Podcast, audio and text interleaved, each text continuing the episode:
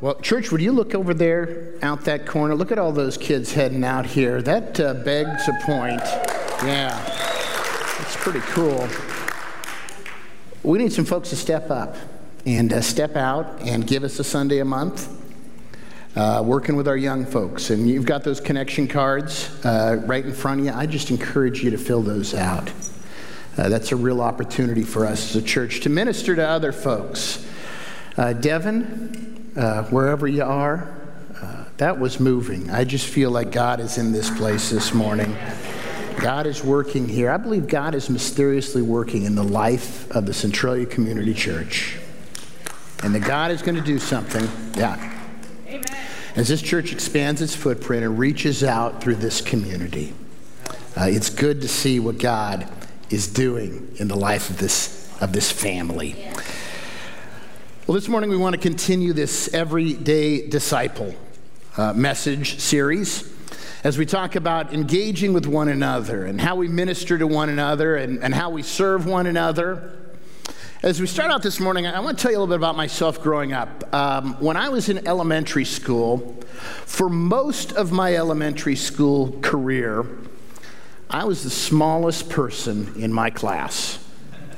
I was a short, I, I, weighed like 55 pounds, it seemed like, for like, um, it's hard to believe, right? I know.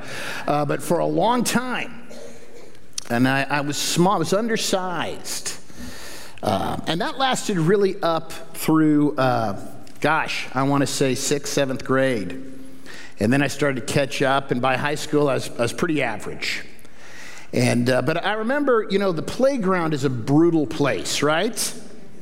And uh, when you're the little, you know, in elementary school, you know how, I don't know if they do this still, they probably don't, but they used to line you up by height for a lot of things, which was a way of announcing to everybody you were the shortest person in your class, right? And uh, it, it, got worse when you got out. And I like to play sports. I love to play basketball. I love to play, uh, you know, on the playground. It was touch football. And uh, we picked teams, right? Well, guess who got picked last? You know, for a lot of those years. It's tough being last, isn't it? And I think as human beings inside all of us, we have this. Uh, we have this desire to be first, don't we? You know, I noticed it in me. I head to the grocery store, and I get uh, as I'm walking up to the uh, to the checkout line. You know what I'm doing? I'm I'm looking to see which line is going to be the fastest and what line is the shortest so I can move quickest to the front, right? I never pick right. I don't know about the rest of you. I always pick, you know, I get behind uh, uh, the world's greatest couponer or, or something like that. And it, it takes a while. But we have with each one of us this desire to be first, to be at the front of the line. And in the kingdom of God, that might not work that may not be how God has designed all of us to come together and how to live our lives. When Jesus was teaching his followers about the kingdom of God, the community that God wants here on earth, he turned everything upside down. And he said some things which really push back against those that would have been listening to him at that time. And I think also push back on, on some of us today. All right? One of my overarching concerns about the church, not just this church, but the church in, in the United States and the Western world, is sometimes I think we're asking the wrong questions when we come together. Sometimes there's this desire to put ourselves first, right? So we ask questions like uh, Am I getting enough out of it? Or we may ask a question like uh, Does the church's program fit my needs or, or meet, the, meet the needs of my, my family? And let me challenge you with this. Those are, I think, can be important questions. But I really don't think they are the first questions we should be asking when we gather together as God's people. I think the questions we need to be asking is is this a place where I can use my gifts? It's a question we don't ask very often, is it? Or, how can I help others grow as I grow? These are ideas I think we need to have rattling around in our, our brain as we gather together on Sunday mornings or Wednesday nights or in small groups. We need to think about how we can connect. The passage we're going to look at this morning is this great passage in contrast. If you have your Bibles, you want to turn to Matthew 20. We're going to be looking at Matthew 20, starting in verse 20 this morning. We'll see some self seeking humans come face to face with a self sacrificing Jesus. And you may have already guessed it, a major theme of what we're going to be talking about this morning is this the cross of Jesus Christ. Because I think we need to live a cross shaped life to think about what this means in each one of our lives. So, why don't we stand out of respect as we read God's word this morning? Then the mother of Zebedee's sons came to Jesus with her sons and, kneeling down, asked a favor of him. What is it you want? He asked. She said, Grant that one of these two sons of mine may sit at your right and the other at your left in your kingdom. You don't know what you're asking, Jesus said to them. Can you drink the cup I'm going to drink? We can, they answered. Jesus said to them, You will indeed drink from my cup, but to sit at my right hand or my left hand is not for me to grant. These places belong to those whom they have been prepared by my Father. When the ten heard about this, they were indignant with the two brothers, right? Nobody likes to hear about people cutting in line, do they? Verse 25 Jesus called them together and said, You know that the rulers of the Gentiles lord it over them, and their high officials exercise authority over them. Not so with you. Instead, whoever wants to become the greatest among you must be servant or your servant, and whoever wants to be the first must be your slave, just as the Son of Man did not come to be served, but to serve and give his life as a ransom for many. Lord Jesus, as we open and explore your word this morning, would we examine our own hearts? Would we examine our own motives? Would we look at the territory we've carved out, God? And would we ask ourselves, Lord Jesus, today, what do we need to surrender? What do we need to take to the cross, Lord Jesus? And as we as individuals work to become more like you, God, draw us together into a community of loving, caring sacrifice. And we ask this in Jesus' name. Amen. Amen. You may be seated. So, a question for you this morning What are your motives when it comes to living in community with one another? What are your motives? We live in a very self serving society, and if you watch sort of the self help programs on TV, it tends to be all about me, right? How I can become fulfilled, how I can become happy. If you go back a few verses, Jesus told the disciples, he told his followers this in Matthew 19. This is in the chapter before. He says, Truly I tell you, at the renewal of all things, when the Son of Man sits on his glorious throne, you who have followed me will also sit on 12 thrones, judging the 12 tribes of Israel. So the followers had just heard this, and you know what they're thinking about? Thrones, right? They're thinking about thrones, but they don't understand what he means by that and what it's going to take to get to that place, what it's going to look like in terms of leading a life of sacrifice to become like Jesus. The disciples are falling into a trap that I think many of us can fall into and do, right? They hope the Messiah would use his power and the power structures of the day, the, the military, perhaps, to establish a throne. The politicians would be helpful in establishing this throne, and they wanted a piece of this. It's somewhat ironic because it's actually also in this passage, right around this time, that, that Jesus tells the rich young man to go and sell all of his possessions. So, how quickly we forget, right? How quickly we get drawn into this idea of looking at my territory, my stuff, myself. James and John want to be on the throne. So, James and John, you know, they're among the closest to Jesus, and they want to be on the throne right next to him. And so they do the most courageous, manly thing that any two men could do, and they have their mom go and ask. right? They go, Mom, Would you go ask him? That's probably what's going on here because in the, in the society of the day, um, it would not have been, older women were granted a, a, certain amount of latitude to speak into situations that maybe uh, younger folks or men were not allowed to. There was a position of respect for them. So, so, you know, they send their mom to go do their bidding. Verse 20 the mother of Zebedee's sons came to Jesus with her sons and kneeling down. I mean, they were in on it, right? They go with her. And she asks this favor. And then in verse 24, the other disciples here, right? When the ten heard about this, they were indignant with the two brothers. Now, we don't know why. They, I hope that their motivation was they were indignant because they saw that this wasn't what Jesus was doing. But it's also fairly likely that they just didn't want to be, they wanted to be considered for the job, right? Right hand, left hand. Something deadly happens in community when motivation shifts from being missional to positional. Let me say that again. Something deadly happens in church communities when our motivation shifts from being missional to positional. Now, what is positional motivation? Positional motivation asks the question what's in it for me? Will it look the way I want it to look? Will it sound the way I want it uh, to sound? Will I be esteemed? Will my needs be taken care of? That's a positional motivation.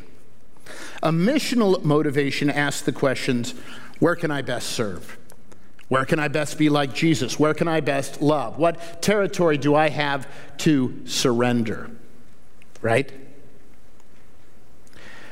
Church, as we move forward in the next several months, as we talk about the kind of community that we're going to be and what God is doing, I want us to be a place led by our elders, working with our staff to communicate this idea that we are going to serve and minister to one another in this community, but also outside these doors, onto Borst Avenue, and throughout Lewis County. Folks, a church that has that attitude, folks, people will be knocking down their doors if we are reaching out and loving. I like what J.I. Packer says. He says, What work does Christ set his servants to do? The way that they serve him, he tells them, is by coming slaves, the slaves of their own fellow servants, and be willing to do literally anything, however costly, irksome, or undignified, in order to help them. This is what love means, as he showed himself at the Last Supper when he played the slave's part and washed the disciples' feet. We're Church of God people, right? We, we, do, foot, we do foot washing, don't we? It's part of who we are. Jesus uses the moments of the disciples stumbling to point them to what may be the central truth of salvation. Jesus explains the fundamental nature of kingdom living, the core truth of what it means to be a kingdom person. To truly live, we must first die. To truly live, we must first die. We have to live this cross shaped life. I kind of put this up here this morning front and center for a specific reason. Some of you are sitting, some of you sitting over here, and this isn't meant to be critical, because I would have done the same thing had I walked into church on Sunday morning. I would have said, you know what? That cross is making it hard for me to see Devin. That cross is getting in the way. You know what? The cross is going to get in the way. Right? Because all of us in sort of our unwashed selves. And, and I, I would put myself at the front of the line, have selfish motivations. The impulse to put myself first oftentimes works in opposition to this the cross. We need this cross shaped life. Verse 22 You don't know what you're asking, Jesus said to them. Can you drink the cup I'm going to drink? And then they say this it's almost flipped. They say, We can. Oh, we can drink that cup. I don't think they had the slightest idea of what he was talking about at that point. Jesus said to them, You will indeed drink the cup a drink from my cup, but to sit at the right hand and the left hand is not for me to grant. These places belong to those for whom they've been prepared by my Father. He asks this strange question Can you drink my cup? Can you drink the cup I'm going to drink? By the way, we know what that cup is. It's not the last time, right, that Jesus talks about a cup. He talks about a cup later on when gathered around a table on the night that he was betrayed, he took a cup and he said, This is going to be my blood poured out for you. What Jesus is saying here is can you take this cup? Can you give it all away? Are you willing to sacrifice? Are you willing to give up your territory? Are you willing to surrender yourself? Because that's what's going to be demanded. Interestingly enough, he does kind of prophesy here. He says, Yeah, you will indeed drink my cup. And history tells us that most of those who heard this wound up dying for the cause of Christ. So he knew where they were going. They just didn't know at this time. The cup was going to be heavy. And to their credit, they did drink that cup. They did drink that cup eventually. Sacrifice is the way forward. Paul makes this clear. It's kind of a winnowing, a shedding of things that we must go through. In Colossians 3, he says this For you died, and your life is now hidden with Christ in God. When Christ, who is your life, appears, then you also will appear with him in glory. Put to death, therefore, whatever belongs to your earthly nature sexual immorality, impurity, lust, evil desires, and greed, which is idolatry. Because of these, the wrath of God is coming. See those things there that we need to give up? Sexual immorality, impurity, lust, evil desires, and greed. You used to walk in these ways in the life you once lived, but now, and then he gives us a second list. You know, that first list we look at and go, I'm not doing most of those. I'm all right on those. But then he says this You must now also rid yourselves of such things as these anger, rage, malice, slander, filthy language from your lips. Don't lie to each other, since you've taken off your old self with its practices and put on the new self, which is being renewed in knowledge in the image of the Creator. We're being called to be like Jesus and to be shaped like Jesus. So, maybe another question for us this morning is this Where do I need to die? Where do I need to die? There may be some of you here this morning who have never accepted Christ as your Savior. You've never said, God, I'm surrendering control of my life. I have lived my life motivated by self interest, and so far, it hasn't worked out real well. I'm going to surrender to you. If that's you this morning, I'd like to talk to you. We'd like to fill that baptismal font and baptize you. We want to be a church where we're winning souls to Jesus. Some of you may be in here and have been a follower of Jesus Christ for a long time, but maybe that selfishness and some of those attitudes have crept their way back into your life. And you need to say, I'm going to let go of some of those. I'm going to surrender some of those things. By the way, when we hold on to those things, it, it tends to create divides between ourselves and others, doesn't it? I mean, look at that whole list. That, that whole list that he just gives us causes division in community anger, rage, jealousy, all those things.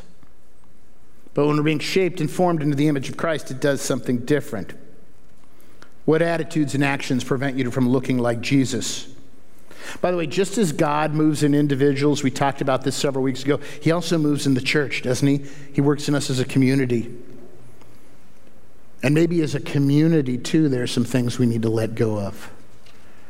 As a community of faith, some things we need to surrender that we've sort of held on to as the Centralia Community Church, but maybe there are things we need to let go of now. I don't know what those things are. This is my one month anniversary. And I noticed no one's holding a potluck. There's no exciting events on the calendar. I guess it's only one month, right? But what does God want to do in this community, and what does He want us to what does he want us to surrender, right? Give up. Like a sculptor works with stone or clay, the Spirit of God is working in our lives to remake us into the image of Christ. And by the way, this happens through subtraction most often, not always addition, right, in our own life?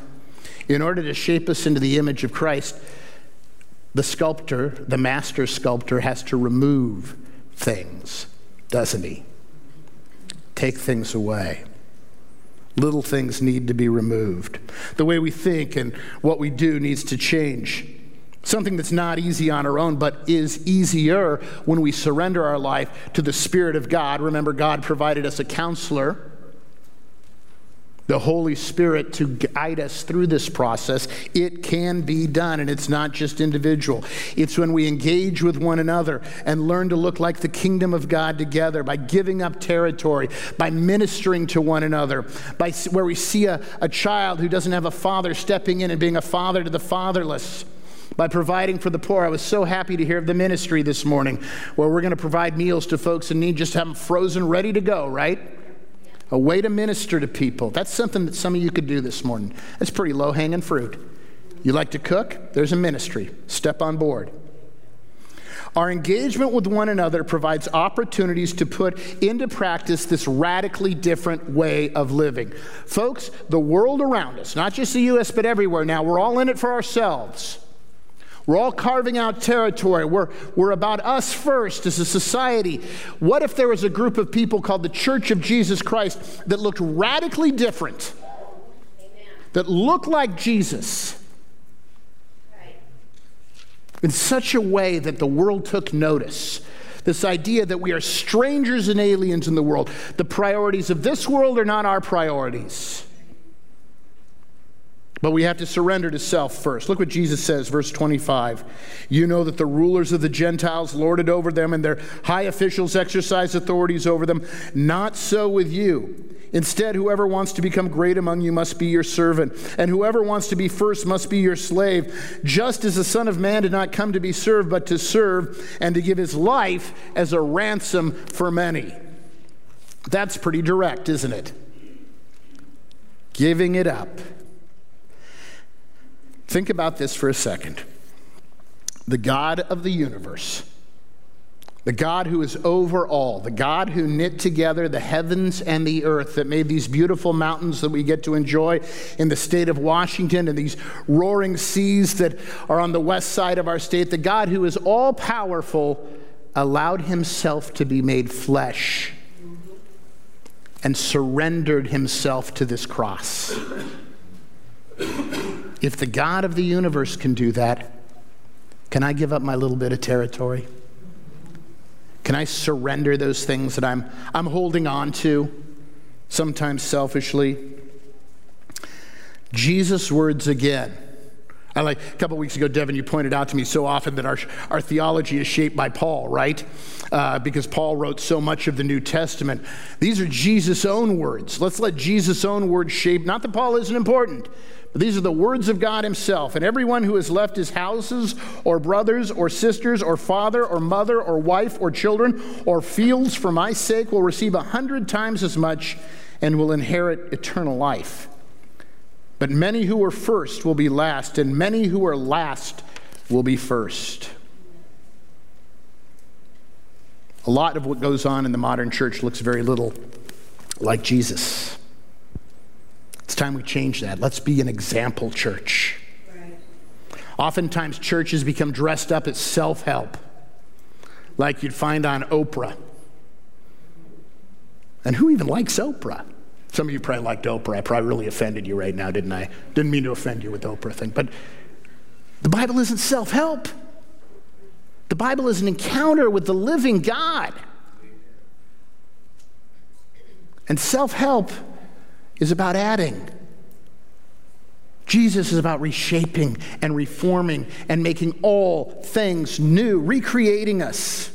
In the most ugly cases in our world right now, the gospel has been turned into some sort of cheap Ponzi scheme by televangelists and prosperity theologians who tell you if you just give a little, you'll get tenfold if you give to my ministry. That's not Jesus. That's not Jesus. Jesus gives a different image. Give yourselves away. Give your community. One of the things I was encouraged by when I saw my first board meeting was my second day here, my first elder meeting. And at that elder meeting, your elders chose to give, I forget the amount of money, but several thousands of dollars to the, is it the Lewis County Gospel Mission or Rescue Mission? Give it away. It's not about what we can take in, it's not about what we can collect, it's about giving it away. And I believe when we give it away, God does miraculous math Amen. and does amazing things in our midst and changes and transforms. You're going to have to drink my cup, though. That's what he says. And that's not an easy way to live, but you know what? It's the good way to live. It's the best way to live. The last will be first. The servant will ultimately become master, but the first in line must become the slave. Paul says this in Galatians 2:20. Again, back to this cross. I have been crucified with Christ, and I no longer live, but Christ lives in me. The life I now live in the body, I live by faith in the Son of God who loved me and gave his Son or gave himself for me. The Son of God loved me, and the Son of God gave himself for me. Can I give myself to others? Can I surrender my territory to others? We're called to live this cross shaped life. When we face decisions, challenges, moral questions, relational problems, financial choices, in all of these little intersections of life that we encounter every day, in our conversations with others, each one of those things is an opportunity to live this cross shaped life. Can we retrain our minds through the power of the Holy Spirit to think that way, church? Can we do that? We need to consider the message of the cross and ask ourselves what does the way the cross, what does the cross's message how does it dictate how we live? What are our next steps? If we're focusing on letting the cross shape us individually, but also as a community, you may be surprised and amazed by what happens in this place, right? I was recently reading an, an, article. It's a guy, it's a website I go to occasionally, a blog. It's author I hadn't heard of. But I, he wrote this sentence that to me was devastating as I read it. it, it dev- as a pastor in the church for the last 26 years, it devastated me.